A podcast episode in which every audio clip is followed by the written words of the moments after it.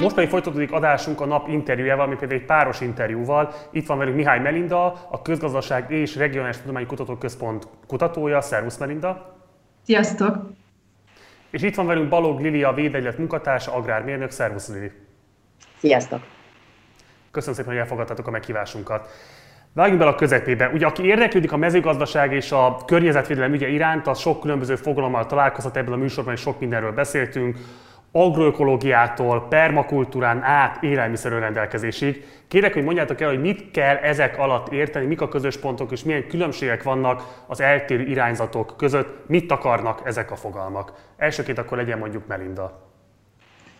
Jó, tehát az élelmiszerőrendelkezés az egy politikai keret, legalábbis mi annak tekintjük a Magyar Permakultúra Egyesületben, és itt ezen belül a, a cél a regionális közösségek élelmiszerellátásának relokalizációja. Ez szerintem bővebben kifejti majd Lili, amikor ő is elmondja az ő értelmezésüket az agroökológiáról, élelmiszerről rendelkezésről. Viszont én, én szeretném egy kicsit a permakultúra felé terelni a, a definíciót. Az agroökológia az tulajdonképpen egy tudományos gyakorlati és mozgalmi keret, és hogy ezen belül a permakultúra ez egy ilyen lehetséges nem csak mezőgazdasággal foglalkozó koncepcionális kerest, viszont eszközöket is tartalmaz, amivel az agroökológia megvalósítható. Egyébként az agroökológiában a minősített biogazdálkodás vagy a biodinamikus gazdálkodás is ott van a permakultúra mellett még. A permakultúrának Egyébként célja az, hogy egy fenntartható emberi környezetet teremtő tervezési rendszert alakítson ki. Ez Bill Mollison a mozgalom egyik ilyen atyának egy ilyen definíciója a permakultúrára. A mozgalom egyébként az 1970-es években indult el, és eredetileg a permakultúra az a permanens mezőgazdaság, permanent agriculture szóból eredezhető, és ez egyfajta ilyen kritikája volt az ipari mezőgazdasági módszereknek. Az első a kezdetekben a fókusz az a fenntartható élelmiszer termelésen volt, viszont ahogy így alakult a mozgalom, egyre inkább kiterjedt az a, az élet más területeire is, és hogy a, a permaculture a fordulat következtében ilyen permanent culture ilyen szó összetételé alakult, és hogy ebben, ebben az ilyen kiterjedtebb definícióban benne van az például az, ahogyan az élelmiszer termelésén túl az, ahogyan elosztjuk az élelmiszert, vagy akár mondjuk a fenntartható építészet, ami Magyarországon például a szalmaépítészet, vagy bájogépítészet, illetve bármilyen más ilyen közösségi megoldások, vagy egyéni cselekvési lehetőségek, ezeket hangsúlyozza a permakultúra, viszont igyekszünk ügyelni a strukturális korlátokra is az egyén ilyen cselekvő erejének kihangsúlyozása mellett és 1980-tól ilyen permakultúrás kísérleti projektek is voltak, amik bebizonyították azt, hogy a permakultúrás gazdálkodás elvai megvalósíthatóak a félsivatagtól a folyódeltáig. Magyarországon például a Magyar Élőfalu hálózatban is vannak permakultúrás projektek, és még nagyon röviden talán az etikai alapelvekről beszélnék, amik így a permakultúra mozgalmat átszövik. Az egyik az a föld, azaz a bioszféra védelme itt az egyén szintjére azt a kérdést fordíthatjuk le, hogy gondolkozunk, hogy gondolkozunk el közösen azon, hogy hogyan tudnánk életünkön, gazdálkodásunkon, fogyasztási szokásainkon úgy változtatni, hogy az kevésbé károsítsa a természetet. A másik ilyen etikai, fontos etikai alapelv az az emberek védelme, tehát hogy hogyan tudjuk jobbá emberibbé tenni a környezetünkben élő emberek életét, és hogy a, a helyi szint mellett fontos a, a globális társadalmi szint, a, az egyenlőtlenségek és az igazságtalanságok enyhítése, illetve a közösség, hogy, hogyan tudunk olyan közösségeket létrehozni, amik mindenki számára biztosítják az értelmes munkát és a pihenést. És a, a harmadik ilyen fontos etikai alapelv a, a föld, bioszféra védelme és az emberek védelme mellett, az a javak igazságos elosztása, hogyan tudjuk kivonni magunkat, így, egy, egy ilyen egyszerű kérdés lefordítva a kapitalista fogyasztói társadalom kényszereli alól. Tehát, hogy, hogy, hogy ne a fogyasztás mértéke határozza azt meg, hogy mi mit érünk így a társadalomban, és ugye erre ilyen, akár így a szolidáris gazdaságban is található informális gazdasági kezdeményezések is ilyen eszközök lehetnek, mint például a kaláka volt és van is Magyarországon, vagy a, a helyi gazdasági kereskedelmi rendszerek, ez a Local Exchange Trading Systems, amit így szívességbankoknak is nevezünk Magyarországon, hogy emberek segítenek egymásnak recip, a reciprocitás elveit figyelembe véve. Tehát... Én hozzád fordulnék most, és akkor mielőtt válaszolnál a kérdésre, egy picit engedek, hogy kiegészítsem, vagy tágítsam a fókuszát a, a, a kérdésnek. Ugyanis a Védegylet honlapja megtalálta a tavaly novemberben megrendezett első magyarországi agroökológiai konferencia felhívása. Ennek rögtön az első mondatában egyszerre nevezitek az agroökológiát tudománynak, gyakorlatnak és mozgalomnak. És hát ugye a tudományos szférában dolgozók általában nem szokták ennyire nyíltan vállalni, hogy világnézeti motivációjuk is van mitől más az agroökológia, és a konkrétumok szintjén mit jelent az, ha egy tudós egyszerre mozgalmár is?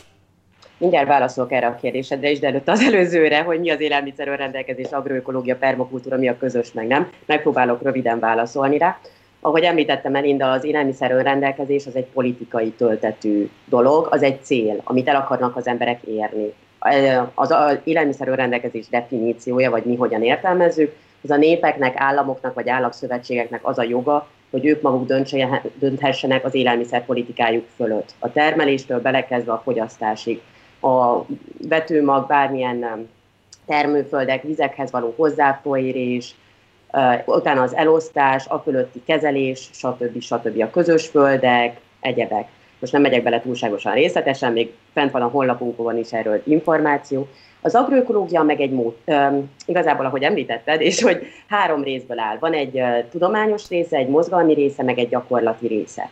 És igazából az agroökológiát az élelmiszerről rendelkezés egyik módszerének szokták mondani, vagy hogy egy, egy olyan út, amin el lehet érni az, az élelmiszer önrendelkezést. Az agroökológia egy rendszer szintű gondolkodás, hogy minél autonómabb és egy zárt rendszereket létesíteni. Úgy értem, hogy zárt rendszereket, hogy minél jobban bent maradjon a körforgásban a különböző tápanyagok, de ez mondjuk lehet embererőforrás is tápanyag, úgyhogy de hogy nem kívülről hozzuk be a különböző inputokat, mint a műtrágyákat, vetőmagokat, stb., hanem megpróbáljuk ezt egy belső, vagy egy gazdaságban, vagy egy faluban, vagy egy községben, vagy akár állami szinten is, mármint hogy egy országosan, stb.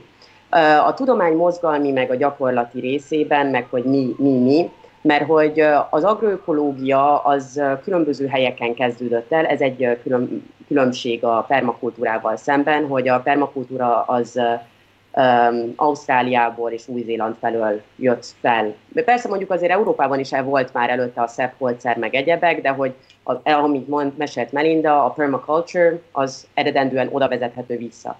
Míg az agroökológia inkább azt szokták mondani, hogy Dél-Amerikából jöhet jön, de ez egyébként egy tévhit, mert egy, onnan ott csak nagyobb dobot vertek a brazilok ennek, mert hogy a társadalmi problémákat jobban fel tudta ez emelni, és jobban reflektorfénybe helyezni, és valami kiutat uh, nyújtani e felé.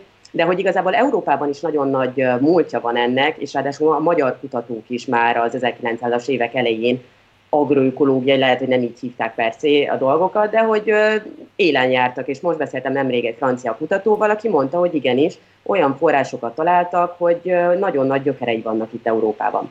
Úgyhogy válaszolva a kérdésedre, hogy hogyan lehet egy aktivista is, és mozgal, vagy mozgal már egy kutató, mert hogy a, a tudományos részében kutatják ezeket a különböző interakciókat, hogy a növények a gombákkal, a növények növények között, a növények az állatokkal, stb. Hogy a, hogyan lehet ezeket optimalizálni, ezeket a rendszereket olyan szinten, hogy minden bent maradjon, és hogy egy minél önálló rendszereket tudjunk létrehozni.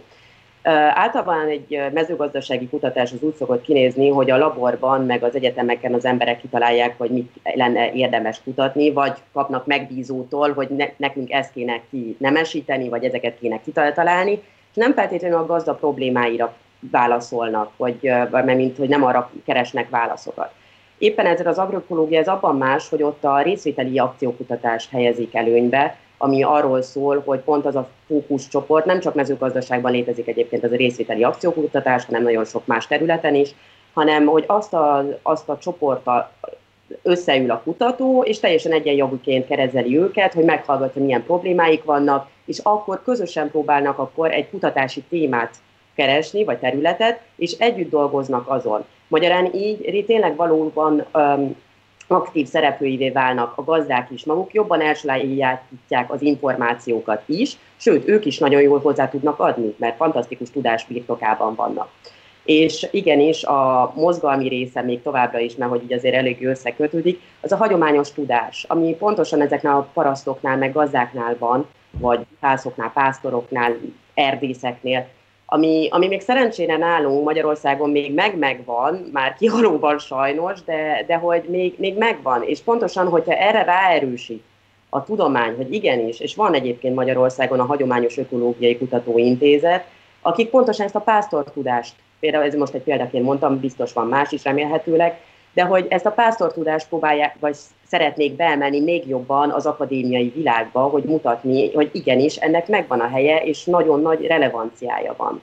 Úgyhogy ilyen szinten is mozgalmárok, mármint úgy, hogy küzdenek a társadalmi igazságosságért, úgyhogy meg nagyon sok más aspektusban de nem akarom túl Javítsatok ki a tévedek, de nekem úgy tűnik, hogy a legnagyobb nyilvánosságot azok a környezetvédelők kapják meg, amelyek a nagyvárosi középosztály életét érintik. Csomagolásmentes boltok, bambuszfogkefe, vagy éppen a nagykörülti biciklizés. A ti anyagaitokban viszont dél-amerikai parasztok kiáltványát olvashatjuk benne a nemi alapú, fai alapú vagy osztályhelyzetben alapuló elnyomás felszámolásával, közvetlenül a vetőmag választáshoz való jog után. És még csak említés szintjén sem szerepel az, hogy mi lesz a műanyag szívószálakkal, miért ennyire fontos a földművelés? Tényleg ennyire fontos-e a földművelés? Hát, ha nincs étel, nem élünk, nem? Mi teszünk? Ha nem eszünk, meghalunk. Szóval persze fontos az, hogy a környezetben, amiben termelünk, mennyire nagy szennyezettség van, és hogyha már abban nem lehet termelni, de az étel, az egészséges élelmiszer az egészségünk alapja. Hogyha egészségtelen, meg rossz minőségű, tápanyaghiányos élelmiszereket eszünk, az pár év múlva meg is mutatja a testünk, és különböző betegségek jönnek elő.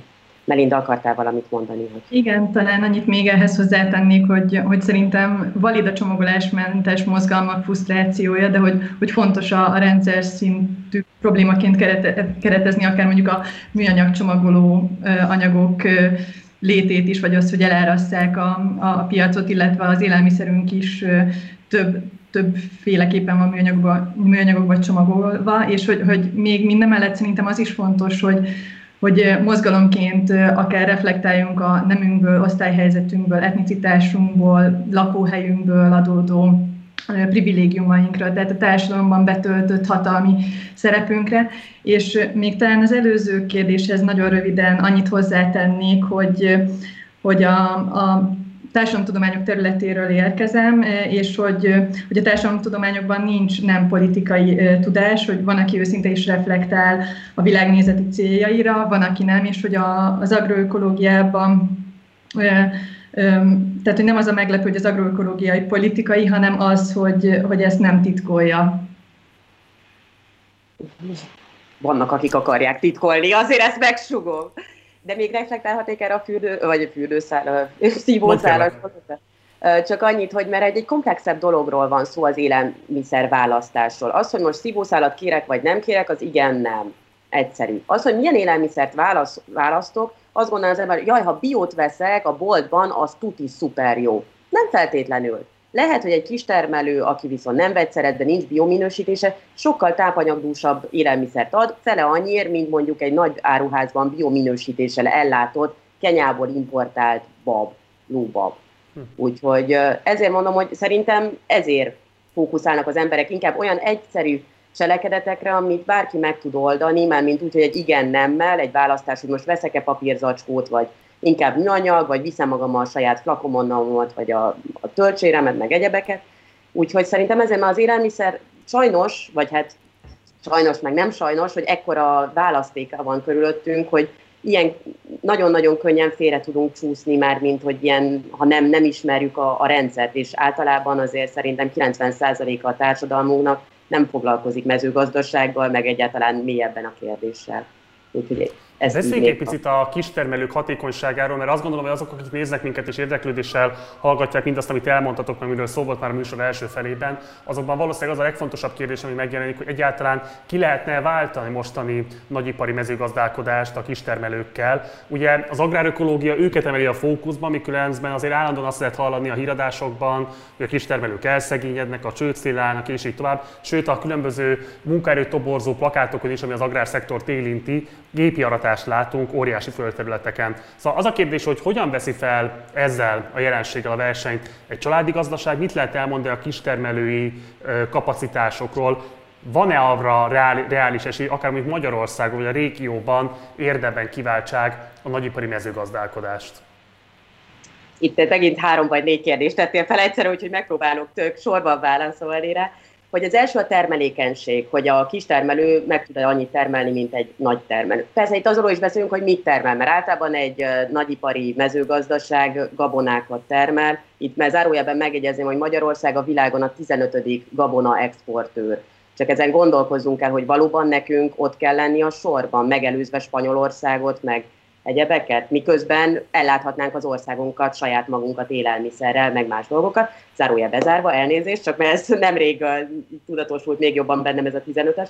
Uh, hogy a kistárban, pont most olvastam a napokban egy nagyon érdekes tanulmányt, az EU-s országokról csinálták, és hogy az Európai Unió 20 országában magasabb volt a kistermelőknek a termék, termelékenysége, mint a nagyipari mezőgazdák, mezőgazdálkodásban dolgozóknak és a többiekben is nagyon közel voltak. Magyarán termelékenységben magasabbak. Ez onnan is, oda is vezethető vissza, hogy sokkal diverzebb rendszereket hoznak létre, és sokkal ellenállóbb, megint ez az ellenálló reziliencia jön itt szóba, mert hogy míg a nagyipari az rámegy arra, hogy jó, akkor mondjuk én 100 hektáron napraforgó, 100 hektáron kukorica, stb., aztán jön, nem jön lesz elég eső, jön valami kártevő, stb., akkor az egész oda van. Még a másik az meg sok kicsit, sokkal diverzebben, úgyhogy sokkal ellenállóbb rendszereket tud létrehozni.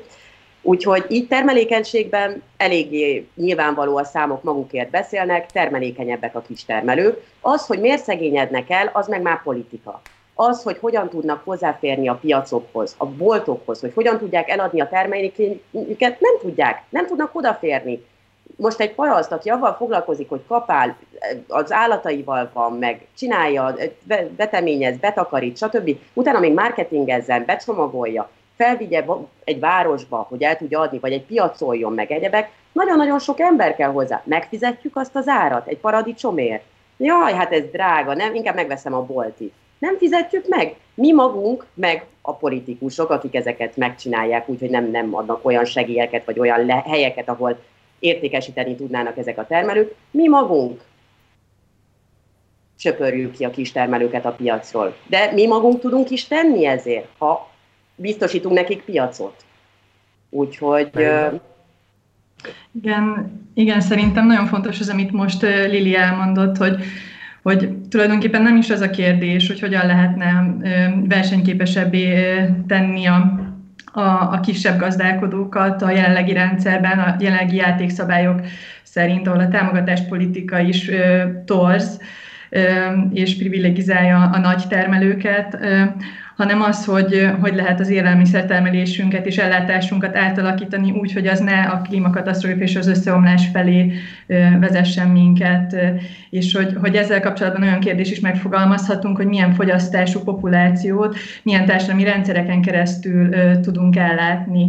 És hogy szerintem vannak nagyon ígéretes kísérletek, kezdeményezések már most Magyarországon is, akár a szolidáris gazdaság területén is hálózatosodás, alternatív gazdasági rendszerek létrehozása, ahol sokkal inkább egyenrangú partnerként kezelik a termelőket, a fogyasztók is, akik minős, a termelők minőségi élelmiszerhez tudják hozzájutatni a fogyasztókat. Igen, és még itt Ugye, a... bocsássatok, hogy az agrárökológiai szakirodalomban városi élelmiszertermelésről, közösségi kertészkedésről, háztaizásról is lehet olvasni. Ezek mennyi a tényleges teljesítő képessége az élelmiszertermelés tekintve? Városiaknak is érdemes ezt megpróbálni? Nőhet annyi paradicsom egy budapesti gangon, ami kiválthatja esetlegesen a vásárlást? Na most itt is megint a fogalom tisztázás. A városi mezőgazdálkodás, meg az, hogy balkonkertészkedés, azért két más dolog. Szóval az, hogy én mondjuk a balkonomon termesztek paradicsomot, az egy tök jó dolog. Nem hiszem, hogy mondjuk én mondjuk sok paradicsomot fogyasztok nyáron, nem hiszem, hogy az ennyi, mert ezen a balkonon, mivel nincsen olyan adottsága, nem fog megteremni. De mondjuk, hogyha van egy olyan tetőkert, vagy egy olyan kiskert, hova már több tövet bele lehet tenni, az már igen. Meg igenis lehet létesíteni városokban farmokat, Kubában fantasztikusan jó példa van rá, több mint 20 évet csinálják ott a városi mezőgazdálkodást, 300 ezer embernek nyújtanak így munkát ország szerte, és a népesség el van látva friss zöldségekkel. Egyébként ezt is most olvastam, hogy a világ mezőgazdasági termelésének egy ötödét, magyarán 20%-át városi mezőgazdálkodásból ered. Magyarán jó, persze lehet, hogy ott periurbánus, meg egyebek, de hogy azért ennek nagyon fontossága van. Az, hogy most mi individuumként elkezdünk salátanövényeket, meg egyebeket csinálni, az egy tök jó dolog, az a városi mezőgazdálkodásnak egy pici mesdéje, mert utána az lehet az, hogy mondjuk egy kisebb 2000 hektáron valaki ott elkezd zöld növényeket termeszteni, és akkor sokkal gyorsabban oda jut a, a végfelhasználóhoz. Úgyhogy igenis, ezeknek is nagy produktivitása van, de amellett szerintem még fontosabb az, hogy közel hozza a fogyasztót a, a termelőhöz, és a, a magához a, a termelési folyamatokhoz. Magyarán akkor ott egy tudatosodási folyamat jön létre, hogy igen, és akkor ennek az ételnek az, hogy megteremje egy paradicsom, ennyi munka van vele, meg az az öröm, amikor meg, hogy a saját paradicsom, meg más íze is van. Úgyhogy igazából szerintem inkább egy ilyen edukatív dolog a városi mezőgazdálkodás, meg közösségfejlesztés, meg még nagyon-nagyon sok más nagyon fontos dolog, úgyhogy én nagyon-nagyon támogatom ezeket, és, és nagyon-nagyon szeretem. De, de hogy azért itt is azért ne várjuk azt, persze meg lehet, ismerek olyan embert, akinek akkora kertje van, hogy meg tudja ezt szépen csinálni, nem is kell itt most hektárok, de hogy azért egy balkonból nem feltétlenül. De biztos lesznek emberek, akik mutatnak, és meg tudnak engem hazudtolni. Köszönjük. Melinda? Igen, ezt én is kiemelném, amit, amit most Lili mondott, hogy, hogy nem azért fontos az, hogy, hogy paradicsomot termeljünk akár mondjuk a, az erkélyünkön, mert hogy azzal el tudjuk látni önmagunkat, hanem, hanem azért, mert hogy ezáltal az élelmiszerhez fűződő viszonyunk is megváltozhat, hogy másként tekintünk arra a paradicsomra, és másként tekintünk arra a gazdára, aki megtermeli nekünk azt a paradicsomot. És hogy a városi embereknek, hogy Lili is említette, nem csak a, a balkonon való kertészkedés, hanem ugyan úgy a fogyasztói szövetkezetek is ott vannak bevásárló közösségekben, lehetnek aktívak közösségi kerteket is csinálhatnak, tehát nagyon sok módja van annak, hogy, hogy így az élelm miszerhez fűződő viszonyukat tudatosítsák, vagy átpolitizálják.